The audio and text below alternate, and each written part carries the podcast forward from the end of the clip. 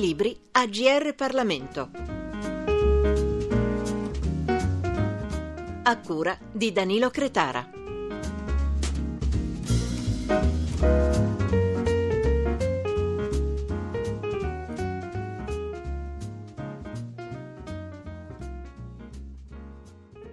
Negli scaffali delle librerie e tra le novità. Bentrovati all'ascolto di Chiara Paolini per parlare come di consueto di libri e in questa occasione abbiamo scelto quello che alla Fiera di Francoforte è stato considerato il caso editoriale dell'anno per l'Italia.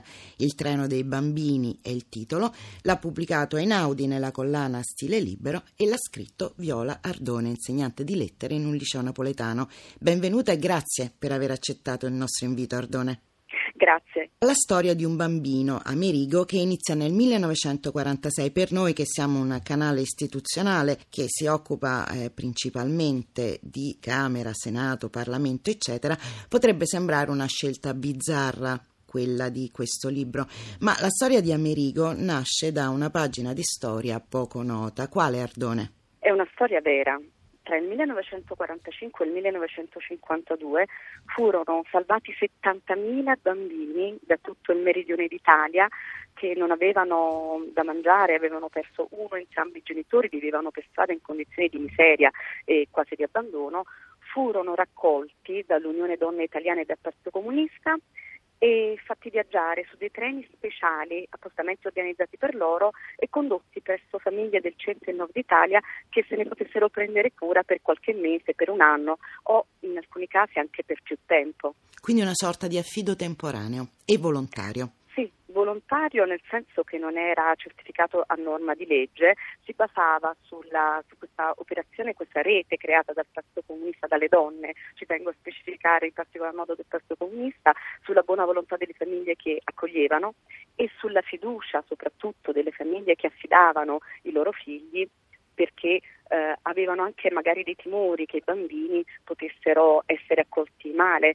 Si vociferava tra i vicoli di Napoli che i bambini sarebbero stati spediti in Siberia, sì, potessero essere torturati o maltrattati o ridotti in schiavitù addirittura. Quindi fu un atto di coraggio da parte delle mamme che lasciavano partire questi bambini. Ardone, la sua scrittura, le voci dei bambini, come vengono fuori da queste pagine, quanto devono al suo lavoro di insegnante?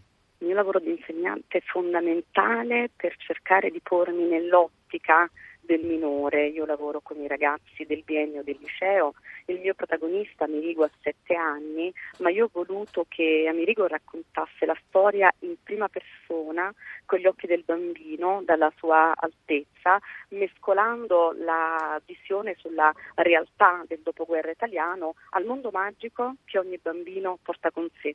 E a questo proposito io vorrei ricordare, vorrei segnalare agli ascoltatori che il, leggendo Il treno dei bambini si sorride anche, vi facciamo ascoltare come.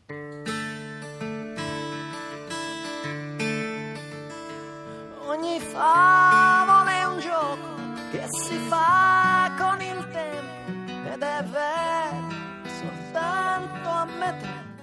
A ricotta, Mariuccia mi viene a svegliare gridando Americo, Americo, scetati, ci sta pieno di ricotta a terra, per la strada, sopra gli alberi, sopra le montagne, piove ricotta.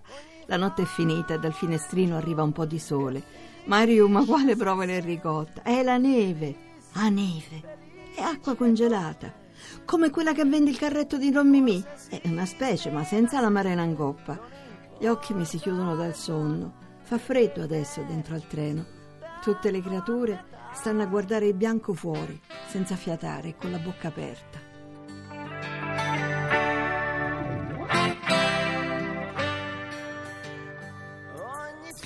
È la guerra, è il primo dopoguerra nel paese, anzi, ma non è solamente la natura a rendere così differenti il nord e il sud del paese, perché si tratta di una penisola spaccata in due, vero Ardone? Io ho voluto che il mio protagonista si chiamasse Amerigo perché ho pensato che questo bambino andava a scoprire la sua America personale, si trovasse di fronte a un mondo per lui nuovo e sconosciuto, pieno di cose anche emozionanti. Questi bambini non avevano mai visto la neve, per esempio, o la nebbia e C'è anche un altro particolare che ho voluto sottolineare. Amerigo viene da una città di mare che è Napoli, eppure non aveva mai fatto il bagno a mare. Scoprirà il mare nel suo viaggio verso il nord. La separazione è un altro dei motivi ricorrenti di questo libro, la separazione dalla mamma, dalla propria città e poi ancora dalla nuova famiglia Ardone. Sì, questo bambino deve lasciare tutto quello che a lui è più caro, sua madre, che il suo unico affetto perché il padre non l'ha mai conosciuto, la sua casa, per quanto misera, è l'unico luogo in cui sia mai vissuto e troverà delle cose belle, diverse e quindi nel momento in cui ritorna poi nella sua città è come se avvertisse anche uno shock culturale di rientro nel doversi riadattare a un mondo che all'improvviso gli sembra ristretto, più piccolo, con meno colori.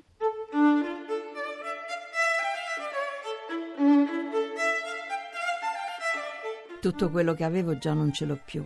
La torta del mio compleanno, il 10 in matematica del maestro Ferrari, i segnali con la luce dalle finestre, l'odore dei pianoforti, il sapore del pane appena fatto, le camicette bianche di Derna. Prendo il violino dalla cappelliera, apro la custodia, passo le dita sulle corde e leggo il mio nome sulla fodera, Amerigo Speranza.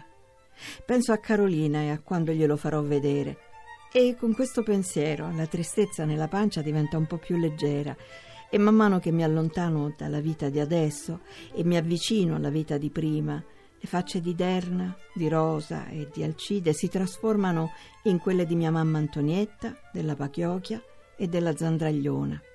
Tiene ragione Tommasino, ormai siamo spezzati in due metà.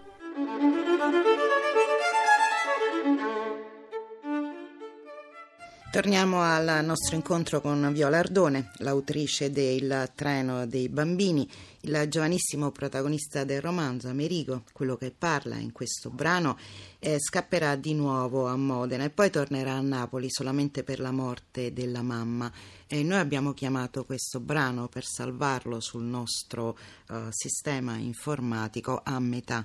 Nella sua ricerca, che immagino sia la base di questa storia, tra i documenti, eccetera, è una scelta che hanno compiuto in molti quella di andarsene dal sud definitivamente dopo questa esperienza di affido? Questi bambini così giovani sono stati messi di fronte a una scelta difficilissima, una scelta che non dovrebbe essere mai fatta in un'età così giovane e che comporta naturalmente un senso di perdita. Il piccolo Amerigo quando va a Modena scopre di avere un talento straordinario per la musica e il suo papà adottivo gli regala un piccolo violino e gli fornisce alcune lezioni di musica quando Amerigo torna di nuovo in treno alla sua casa, sa che quel violino non potrà più adoperarlo, che non potrà più coltivare questa passione, questo talento.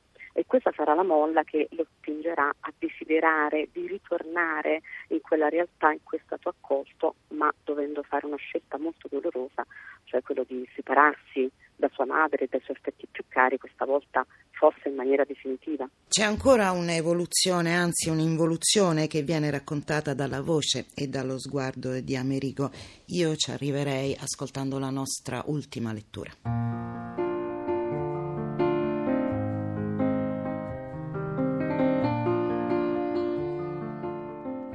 Era più facile una volta. C'era il partito, c'erano le compagne e i compagni del partito Oggi non ci sta più niente. Chi vuole fare qualcosa di buono lo deve fare da solo, per conto proprio. Una volta ci stava la sezione che quartiere per quartiere organizzava le iniziative per i bambini e così li toglievano dalla strada. Mo, sono rimasti solo i preti a fare questo. Che, non dico di no, male non fanno, anzi spesso fanno pure bene. Ma non è una cosa politica, non so se mi spiego. È carità. È differente.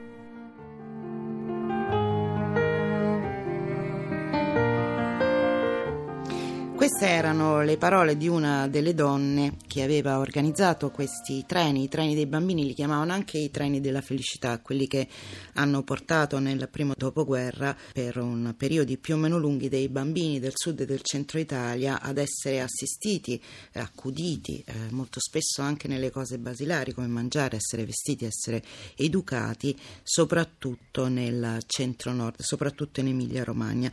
Eh, Viola Ardone, questo tocco di enorme amarezza, più che per mh, l'assenza di una struttura politica. Sottolinea anche un enorme cambiamento, forse più una mancanza di solidarietà. Questa parte si riferisce al 1994, quando Amerigo è tornato a Napoli. Sì, quella che abbiamo ascoltato è la voce di Maddalena, la giovanissima partigiana che accompagna i bambini in questo viaggio che poi Amerigo ritroverà da adulto. Eh, lei tira una linea di separazione e demarcazione tra la carità, che è un gesto personale, spontaneo, e la solidarietà, che invece è un gesto sociale, organizzato. Io penso che le famiglie che hanno accolto questi bambini nel secondo dopoguerra non erano migliori o più buone delle altre, migliori o più buone di quelle di oggi, semplicemente sentivano inserite in un progetto più ampio in cui sentivano anche tutelate e spalleggiate, quindi il concetto di accoglienza deve essere organizzato in questo modo, non lasciando le persone sole ad accogliere, ma aiutandole ad accogliere nel modo giusto.